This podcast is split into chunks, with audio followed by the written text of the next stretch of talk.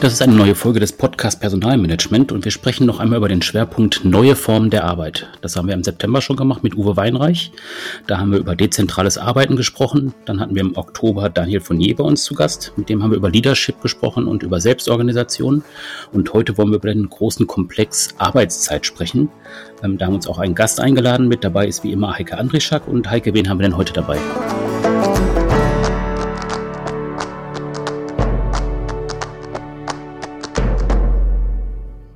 Ja, hallo erstmal und wir haben heute den äh, Marco Heilmann dabei.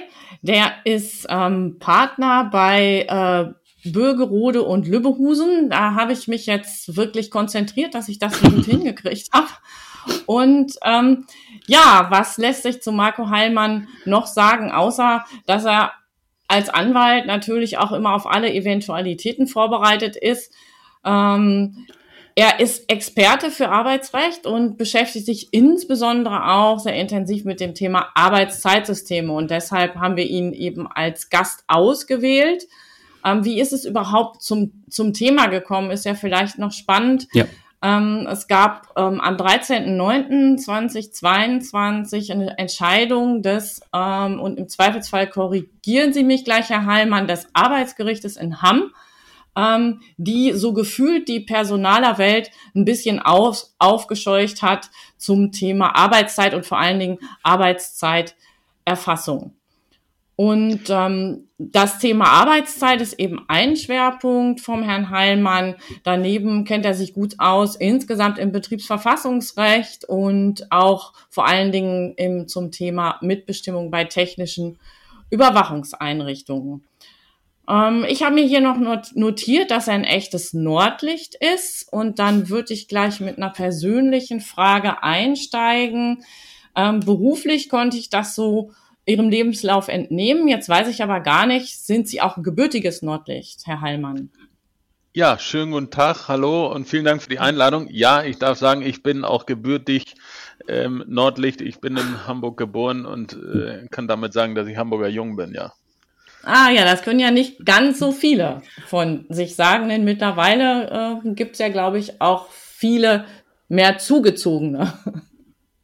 Ja, es, es, es wird immer bunter und das ist ja auch interessant. Ja, genau.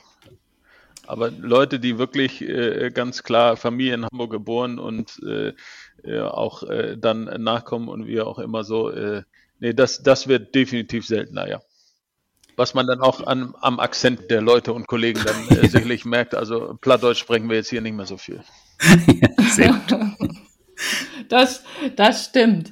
Ähm, ja, jetzt hatte ich äh, eingangs schon gesagt, es gab am 13.09.22 äh, eine Entscheidung, die wichtig ist für das Thema Arbeitszeit und Arbeitszeiterfassung.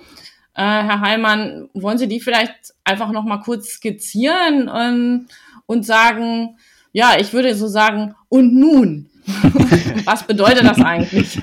Ja, also am, am äh, 13.09., ich glaube, wir haben es ja alle auf der Presse entnommen, hat das äh, Bundesarbeitsgericht genau. äh, in hm. Erfurt ähm, eine Entscheidung äh, getroffen, ähm, die dann in dem eigentlichen Kern der Entscheidung äh, gar nicht so überrascht, aber in den Folgen, die man dann daraus gemacht hat, wenn ich es mal so umgangssprachlich sagen darf, das Bundesarbeitsgericht, und da muss ich noch ein bisschen ausholen, hatte eigentlich über einen Mitbestimmungstatbestand zu entscheiden.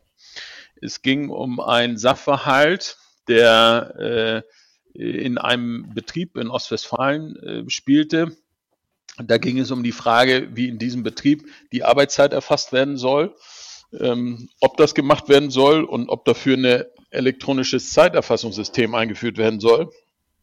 Und äh, nach dem lokalen Arbeitsgericht, äh, wo sich dann Arbeitgeber und Betriebsrat gegenüberstanden, hat das Landesarbeitsgericht darüber im Juli 21 war es, glaube ich, entschieden und hat gesagt, naja, ähm, es muss ja irgendwie die Arbeitszeit, das ist jetzt sinngemäß, wie ich es zusammenfasse in meinen Worten, hm. ähm, erfasst werden. Und wir sind der Auffassung, dass entgegen allem, was bisher galt in der äh, Rechtsprechung zu den Mitbestimmungsrechten des Betriebsrats, zu IT-Systemen, dass der Betriebsrat darüber entscheiden kann, ob so ein System eingeführt wird. Dann gab es einen Riesenaufschrei, äh, wie man sich vorstellen kann, natürlich auf Arbeitgeberseite. Und dann ging das Ganze in die Rechtsbeschwerde zum Bundesarbeitsgericht. Das Bundesarbeitsgericht hat dann äh, im ersten Senat ähm, darüber zu entscheiden gehabt. Das haben sie auch am 13.09. gemacht und haben dann in der Sache, wenn ich jetzt mal umgangssprachlich sagen darf, einfach gesagt, nö, mit Bestimmungsrecht hinsichtlich der Frage, ob so ein System eingeführt wird, gibt es nicht. Aber, und dann kam's, mhm. ähm, bei entsprechender Auslegung der einschlägigen Vorschriften und das Bundesarbeitsgericht hat an der Stelle das Arbeitsschutzgesetz herangezogen und hat gesagt, Paragraph 3 Absatz 2 Nummer 1 Arbeitsschutzgesetz wäre unionsrechtskonform auszulegen.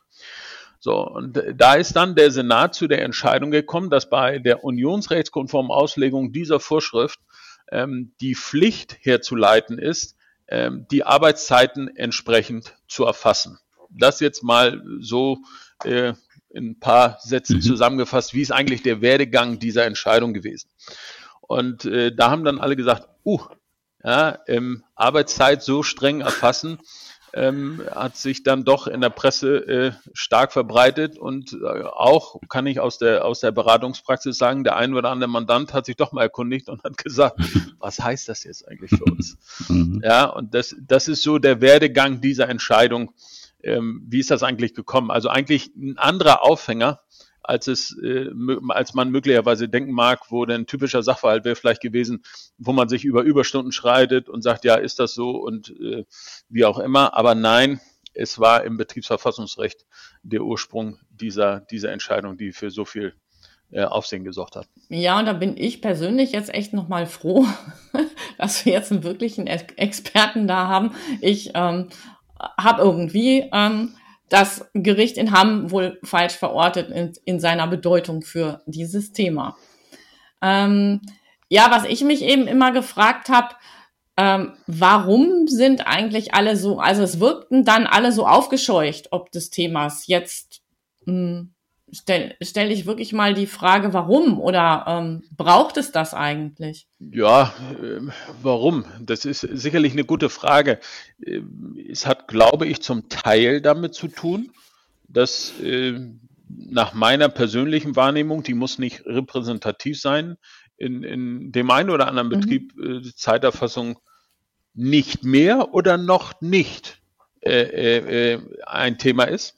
Ja, manche haben es gehabt, haben es abgeschafft und haben gesagt, wir nennen das äh, dann Vertrauensarbeitszeit und arbeiten danach und wir glauben euch alles und mhm. äh, da kommen wir ja später vielleicht auch nochmal zu, aber ähm, genau. äh, ohne dass ich jetzt hier groß äh, Dinge verraten will, aber eben, und, und andere haben sich mit dem Thema noch nicht befasst. So. Und ich glaube, ähm, im Zeitalter jetzt auch der letzten zweieinhalb Jahre, wo, wo, wo, wo Dinge flexibler gestaltet worden sind, wo Dinge ähm, ja auch was den Ort angeht, nicht nur die, die Durchführung der Tätigkeit oder der, der Arbeitsleistung, die, die der Arbeitnehmer oder die Arbeitnehmerin dann schuldet, dann das Ganze ähm, auch flexibler, Stichwort Homeoffice gestaltet worden ist, war das so ein Gefühl, naja, das ist jetzt irgendwie Jahre wirft uns das zurück.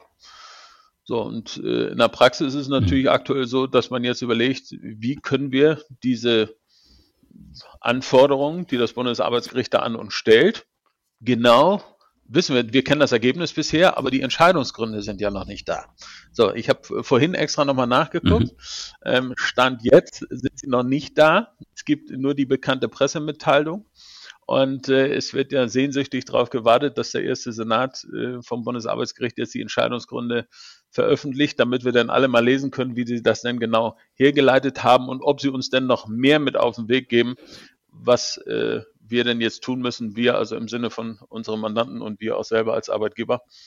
Ähm, aber gewisse Dinge, ähm, die wir sicherlich gleich nochmal thematisieren werden, sind da schon absehbar. Hm, also was da so ein bisschen mit reinspielt, also für mich vom Gefühl her ist ja, dass jetzt dieser sozusagen Aufschrei oder zumindest dieses ähm, Aufmerken ähm, da gewesen ist, ähm, was ja so ein bisschen schon mit reinspielt, dass man im Prinzip auch ähm, die Sache an sich in Frage stellt. Aber im Prinzip ist es ja auch ein, also es hat ja auch einen Sinn, dass es dieses äh, Gesetz gibt.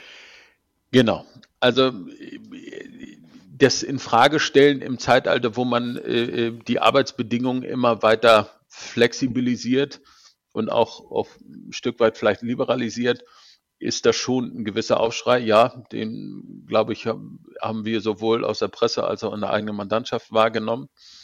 Ähm, Sie haben es aber eben ja schon angeschnitten. Also es hat ja einen gesetzgeberischen Hintergrund. So und mhm. ähm, im Zusammenhang mit der Frage, was müssen wir eigentlich aufzeichnen, ähm, ist es so, dass diese Entscheidung ja gar nicht vor dem Hintergrund passiert, was in manchen ähm, Gazetten und Medien dann zu lesen war. Jetzt äh, weiß jeder, was er verdient oder wie viele Stunden er gemacht hat und was dann am Ende des Tages bei rauskommt, sondern im deutschen Arbeitsrecht haben wir ja die Besonderheit, dass wir drei Arbeitszeitbegriffe haben. Den arbeitsschutzrechtlichen, den betriebsverfassungsrechtlichen, also wenn dann Betriebsrat existiert, und den monetären Arbeitszeitbegriff. So, und diese Rechtsprechung, auch die Entscheidung, die davor war, des äh, Europäischen Gerichtshofs vom 14.05.2019 drehen sich alle um den arbeitsschutzrechtlichen Arbeitszeitbegriff. Das heißt, mit dieser Zeitaufzeichnung soll, ähm, das ist der Hintergrund, bei der Entscheidung sowohl des Europäischen Gerichtshofs als auch des Bundesarbeitsgerichts die Überprüfung der Einhaltung, ich sage jetzt mal runtergebrochen und vereinfacht, des Arbeitszeitgesetzes ermöglicht werden. Ja, also, dass wir eben sowohl äh, dem Betriebsrat als auch dem Arbeitgeber als auch etwaigen Behörden die Möglichkeit geben, wird dann die tägliche Höchstarbeitszeit eingehalten? Werden die Ruhezeiten eingehalten? Ja, Stichwort elf Stunden Ruhezeit nach Beendigung der Arbeit, bevor ich dann das nächste Mal die Arbeit wieder aufnehme, arbeite ich maximal im Schnitt acht Stunden pro Werktag und maximal zehn Stunden äh, und halte ich dann auch meine Pausen ein, also nach spätestens sechs Stunden 30 Minuten und nach spätestens neun Stunden insgesamt 45 Minuten. Das ist der Hintergrund des Ganzen. Also es ist weniger der Punkt, dass man sagt, es kommt äh, dem Bundesarbeitsgericht und dem Europäischen Gerichtshof darauf an, dass die Leute genau wissen und nachvollziehen können, was sie denn verdienen, sondern es geht mehr um den arbeitsschutzrechtlichen Gedanken, ähm, von, von dessen Seite das Ganze herkommt. Jetzt haben Sie ja vorhin schon so ein bisschen hergeleitet, auch ähm, dass es jetzt in eine bestimmte Situation reingefallen ist, also Stichwort Corona und flexibleres Arbeiten. Ähm, vielleicht können wir jetzt mal so ein bisschen genauer drauf gucken, was heißt das jetzt eigentlich für Unternehmen, die Mitarbeiter im Homeoffice haben oder die eben auch flexibles Arbeiten eingeführt haben? Ähm, was kommt äh, konkret auf die Unternehmen zu oder was müssen die machen oder vielleicht was machen sie auch schon längst und haben es vielleicht gar nicht in diesen äh, Kontext einsortiert? Genau, also ich glaube, vorweg äh, schieben können wir an der Stelle, ich muss, egal wo ich bin und wie ich meine Arbeit erbringe. Ob ich äh, zu Hause im Homeoffice bin, ob ich in meinem Lieblingscafé an der Elbe sitze, ähm, ob ich, äh, oder an welchem Fluss auch immer, aber Sie haben ja gesagt, ich bin Nordlicht, von daher liegt die mhm. Elbe am Beispiel da am nächsten. Ähm, ja, äh, ist, es, ist es so, dass, äh, oder ich bin auf ganz neues äh, Wort äh, irgendwo auf einer Vocation. Ähm, ich muss, ich muss die Arbeitsleistung in arbeitsschutzrechtlicher Hinsicht erfassen. So, das stellt natürlich jetzt die Arbeitgeber, ähm, die mancher vielleicht die klassische Stechuhr noch vor Augen hatte, wo er meinte, naja, die haben wir eigentlich in der letzten Zeit abgeschafft, muss ich die wieder rausholen? Und muss es dann eine elektronische Zeiterfassung sein? Ähm, mhm. Jetzt vor die Frage, wie machen Sie das? Also es hat bisher weder der Europäische Gerichtshof noch das Bundesarbeitsgericht in seiner äh, Pressemitteilung gesagt, dass es eine elektronische Zeiterfassung sein muss. Heißt nur, ich muss die Arbeitszeiten erfassen. Wenn ich das gute alte Formblatt dafür nehme und äh, die Dinge dann notiere, die ich denn da tue, also von wann bis wann arbeite ich, wann mache ich Pause und wann fange ich den nächsten Morgen wieder an, äh, dann erfülle ich nach all dem, was wir jetzt wissen, wie gesagt, die vollen Entscheidungsgründe liegen noch gar nicht vor, ähm, die Herausforderung oder die, die, die Aufgabe, die uns denn da gestellt worden ist. So, also, aber äh, das ist natürlich auch die Sache. Es wird immer mehr hybrid gearbeitet. Die Leute wohnen vielleicht gar nicht mehr da, wo der Arbeitgeber seinen offiziellen Sitz hat. Demzufolge ist die Zettelwirtschaft ähm, vielleicht nicht für jeden Arbeitgeber jetzt äh, das Wahl der Mittel oder das Mittel der Wahl, um, um, mhm. um jetzt diese Herausforderung zu begegnen. So, entweder mhm. nehme ich dann äh, eine, eine Tabelle eines bekannten Tabellenkalkulationsprogrammes. ja, Welches das wohl sein mag. Exzellenter Ausdruck. ja. und, und ähm, äh, trage denn da, empfiehlt sich dann doch da vielleicht ein gewisses Gerüst vorzugeben und äh, trägt dann dort die Dinge ein. Oder es gibt halt auch andere Produkte im äh, Software basiert in den meisten Fällen, über die dann über Apps bedient werden können oder wie auch immer. Mhm. aber ähm, wir werden für sämtliche Arbeitnehmer nicht mehr drumherum kommen, diese Arbeitszeiten zu erfassen, sodass die Einhaltung des Arbeitszeitgesetzes ähm, ähm, ähm, und der Arbeitszeitrichtlinie, die da dahinter liegt, also Arbeitszeitrichtlinie der Europäischen Union, um deren Einhaltung überprüfen zu können. Ja, und gegebenenfalls selbst durch die, dass die Behörde sie überprüfen kann. Also klingt erstmal ja so ähm, für mich schlüssig. Ich frage mich gerade, Sie hatten das Stichwort Vertrauensarbeitszeit auch schon schon, schon erwähnt. Ähm, was macht das eigentlich mit so einem Konstrukt? Weil das ist ja nicht nur ähm, ein Wort, sondern das hat ja auch was mit, mit bestimmten Werten innerhalb einer Organisation zu tun und mit so einer Art Organisationskultur. Ähm, das war ja eben für viele Unternehmen da der Ansatz, ähm, zu sagen, wir äh, verbinden damit auch mehr Eigenverantwortung für unsere Mitarbeitenden. Ja, also sicherlich, was, was, die, was den Saldo der Arbeitszeit angeht, was die zeitliche Lage der Arbeitszeit angeht, sofern da keiner eingreift. Genau, war das Arbeitszeitgesetz in vielen Fällen die Grenze, innerhalb deren man sich bewegen konnte. Äh, und das, äh, das hat man dann Vertrauensarbeitszeit genannt.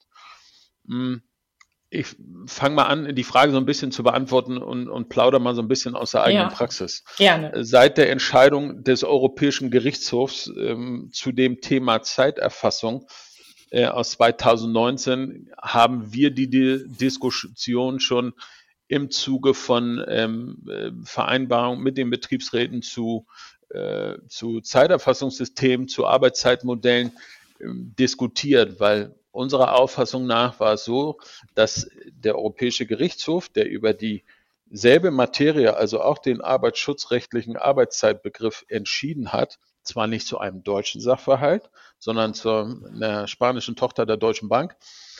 Aber man konnte diesen, diese Grundsätze, die dort aufgesetzt worden sind durch den Europäischen Gerichtshof, ganz klein nehmen.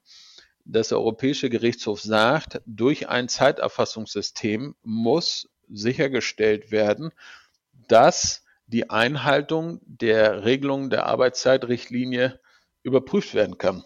So, und der deutsche Gesetzgeber hat die Arbeitszeitrichtlinie äh, in Deutschland mit dem Arbeitszeitgesetz umgesetzt. Also konnte man seit 2019 das schon runterbrechen. Dann gab es Kollegen auf der Seite des, äh, Seiten des Betriebsrats, weil wir stehen ja ausschließlich auf Unternehmerseite, die gesagt haben, Vertrauensarbeitszeit ist, ich zitiere jetzt mal, tot. Mhm. Und dann habe ich gesagt, naja, ob die tot ist, weiß ich nicht, ist, mhm. Äh, weil es gab ja bisher immer schon eine Dokumentationsvorschrift im Bundesarbe äh, im Arbeitszeitgesetz. In Paragraph 16 Absatz 2 stand drin, Arbeitszeiten, die über die werktägliche Arbeitszeit von acht Stunden hinausgehen, sind ähm, festzuhalten. Sinngemäß stand da drin. So, ähm, das heißt, egal was, mhm. musste ich das auch vor 2019 tun. 2019 hätte man dann je nachdem, welcher Auffassung man war, auf die Idee kommen können, zu sagen, okay, ich glaube, wir müssen jetzt mehr erfassen. So, und ähm, jetzt sind wir mit der Entscheidung des Bundesarbeitsgerichts sicher.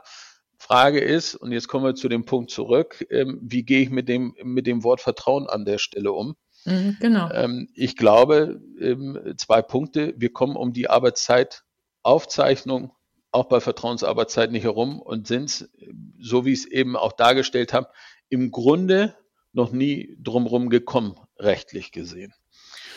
Äh, es ist allerdings so, ähm, dass man sich jetzt, wenn man das, diese sogenannte Vollzeitaufzeichnung, auf die es wohl mit höchster Wahrscheinlichkeit hinauslaufen wird, Gedanken machen muss, zu welchen Zwecken verwende ich denn diese Aufzeichnung und wer macht sie?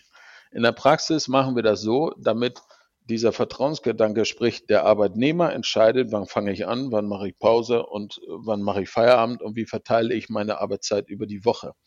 So, wenn ich dem Arbeitnehmer jetzt sage, in speziell deutschen Betrieben ist das so, du musst jetzt wieder als Arbeitnehmer, der Vertrauensarbeitszeit hast, die Stechuhr bedienen, ist das irgendwo ein Gefühl von, wenn wir das jetzt irgendwie durchsetzen würden, glaube ich auch bei manchen irgendwo ein Freiheits- und vielleicht auch ein gewisses Statusgefühl, hm. was verloren geht. Warum? Ich muss gerade nicht mehr, ich bin, gehöre einer, in manchen Betrieben ist das so, so glaube ich, das Gefühl, hm. ja. einer Hierarchieebene an, die das nicht mehr machen muss, und zwar diese Stechuhr zu bedienen oder dieses Zeiterfassungssystem, wie es dann moderner heißt.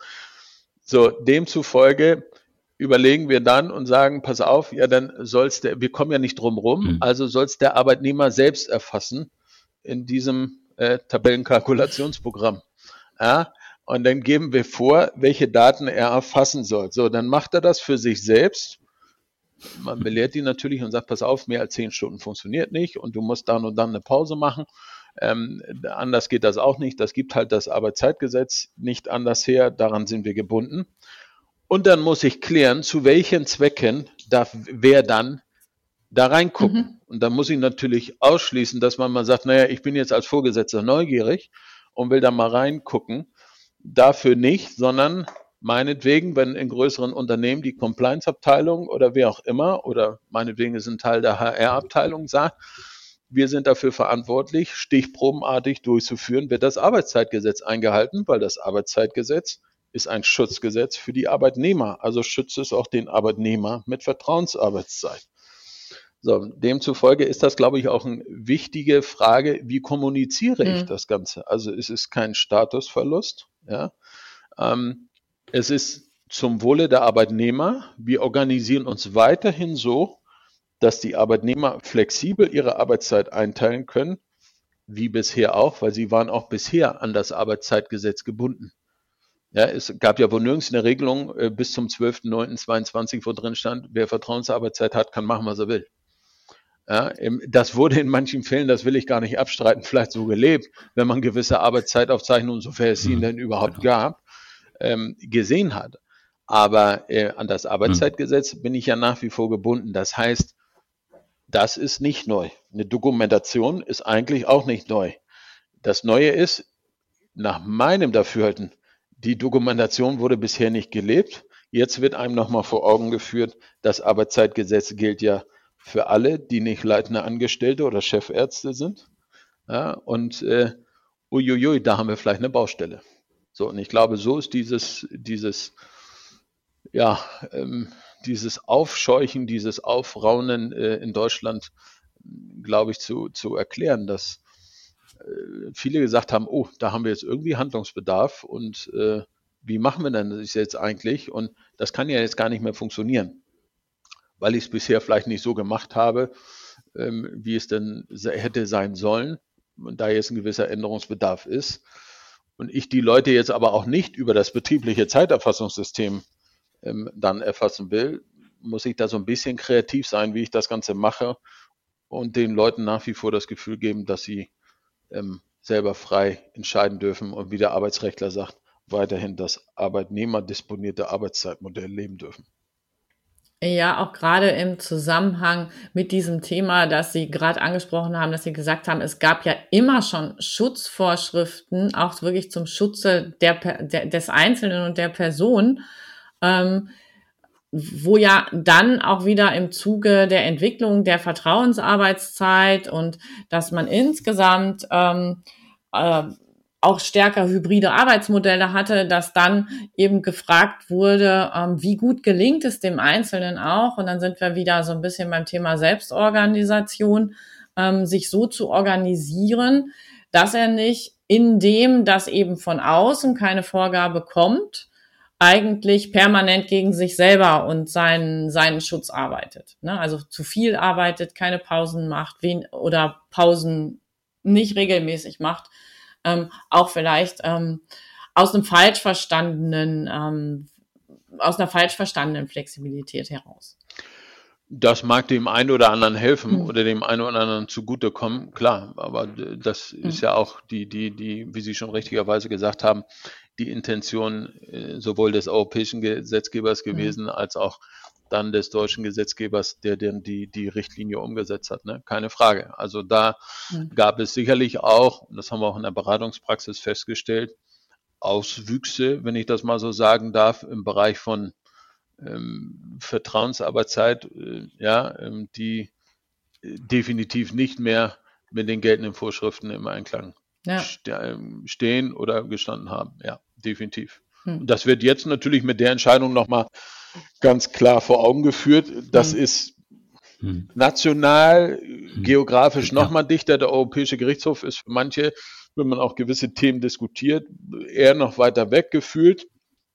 Wenn das Bundesarbeitsgericht was sagt, ja gut, dann äh, äh, müssen wir uns irgendwie alle dran halten, ist so das Gefühl, dann, äh, das ist so, ja, das sind die deutschen obersten Richter, die sitzen dann da mit ihren roten Roben und wenn die das sagen, dann ist das so. Mhm. Aber ich glaube, das ist auch nochmal dann eine Kontextfrage. Also wenn man jetzt erstmal so sich damit beschäftigt, dann denkt man ja, okay, ob ich jetzt irgendwie zehn Stunden oder zwölf Stunden am Schreibtisch sitze und arbeite, was, was macht das schon aus? Aber wenn man jetzt mal tatsächlich überlegt, was gibt's halt noch für Berufsgruppen, die jetzt mit schweren Maschinen arbeiten, die vielleicht dann ja. die tatsächlich auch zwölf, vierzehn Stunden an so einer Maschine stehen, wo einfach Fehler passieren können, die auch dann, also, ne, also im Zweifelsfall kann es auch tödlich enden, wenn die einen Fehler machen. Also ist ja dann auch eine Kontextfrage. Natürlich, klar, das ist ein Sinn und Zweck, warum man das gemacht hat. Ne? Und es gibt mhm. ja auch in der Hinsicht arbeitsmedizinische Erkenntnisse. Ähm, ich bin da jetzt nicht der, der Arbeitsmediziner und, und der Experte, aber das hat natürlich einen Sinn und Zweck, warum man ähm, die Grenzen dort gesetzt hat und hat gesagt, acht Stunden, ich darf auf zehn Stunden ausdehnen beispielsweise, ähm, mhm. muss es dann aber über ähm, einen gewissen Zeitraum wieder ausgleichen, sodass ich nicht auf mehr als acht Stunden im Schnitt komme klar, das hat, hat definitiv einen Hintergrund. Und wie gesagt, ich glaube, dem, dem einen oder anderen, der einen oder anderen ist das äh, in dem Zusammenhang äh, mal vor Augen geführt worden, ja.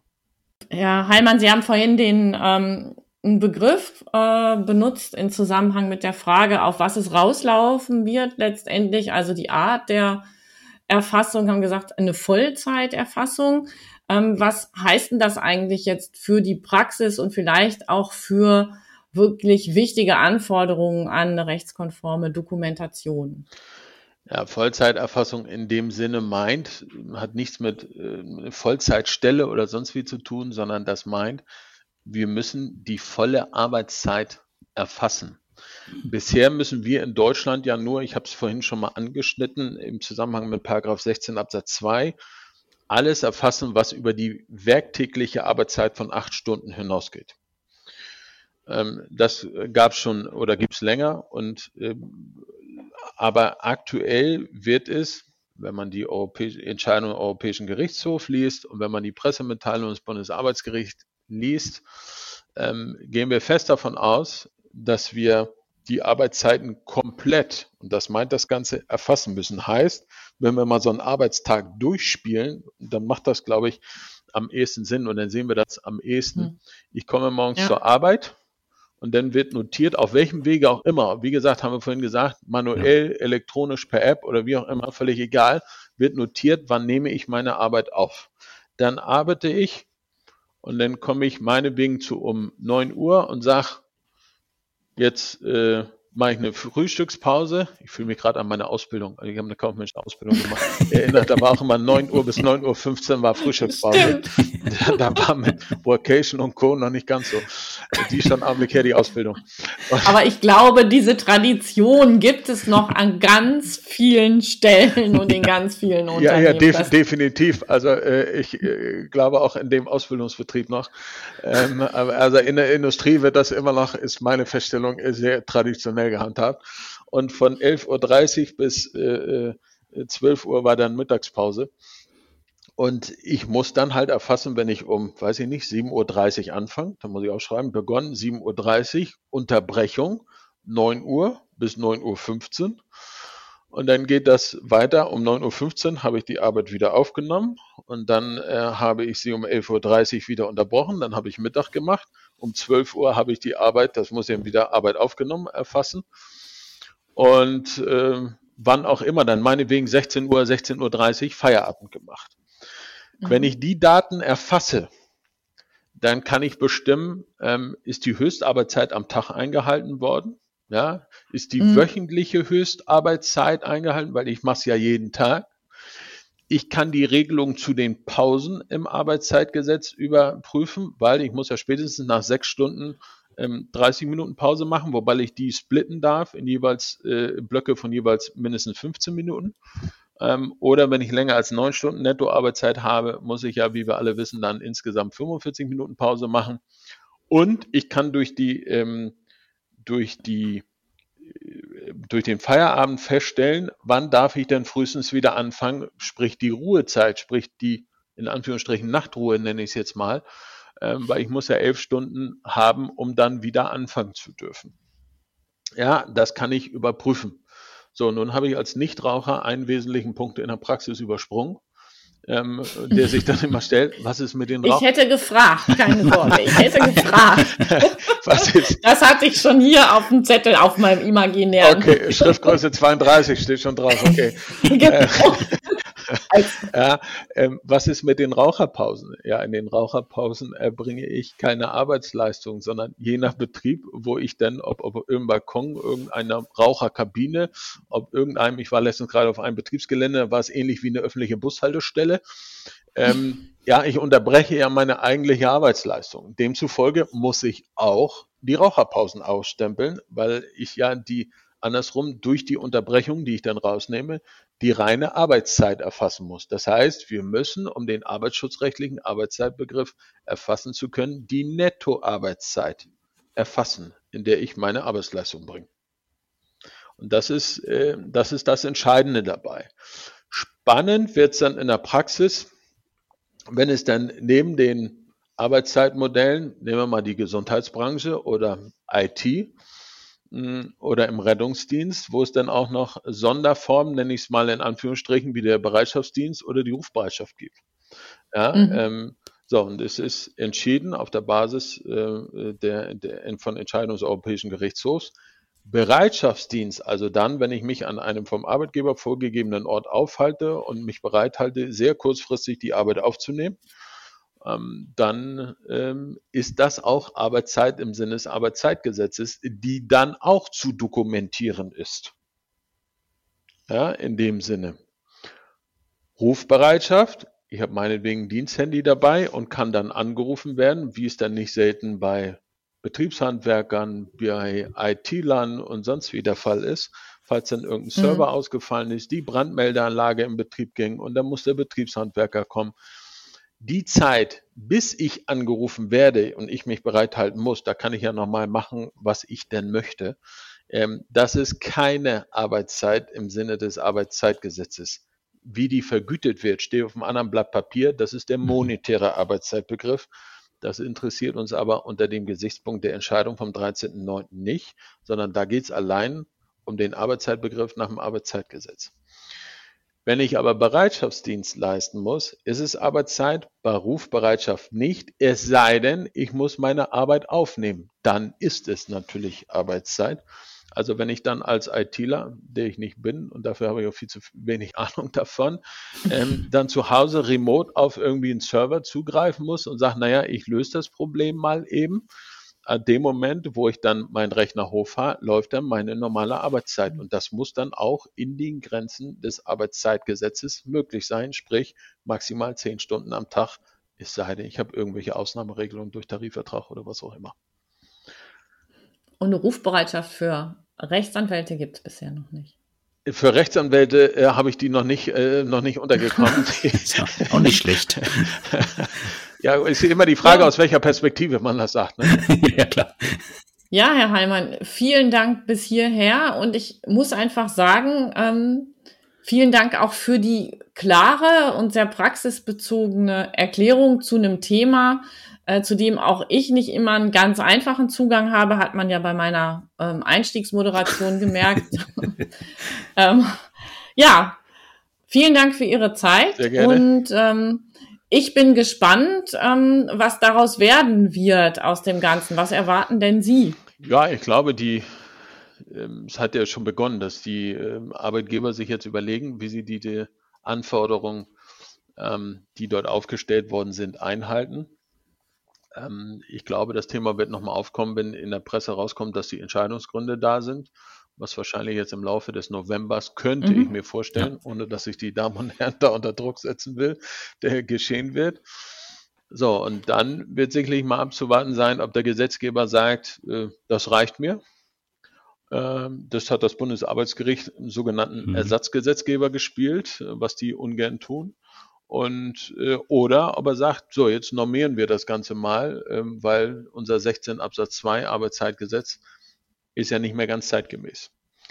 Ähm, dass der Gesetzgeber da sofort tätig werden wird, glaube ich persönlich nicht. Es gab Ende der letzten Legislaturperiode im Bundestag war es, glaube ich, schon mal ein Gesetzesentwurf, ähm, wo das Thema mit aufgegriffen worden ist. Der ist dann nicht verabschiedet worden, wenn ich es richtig entsinne.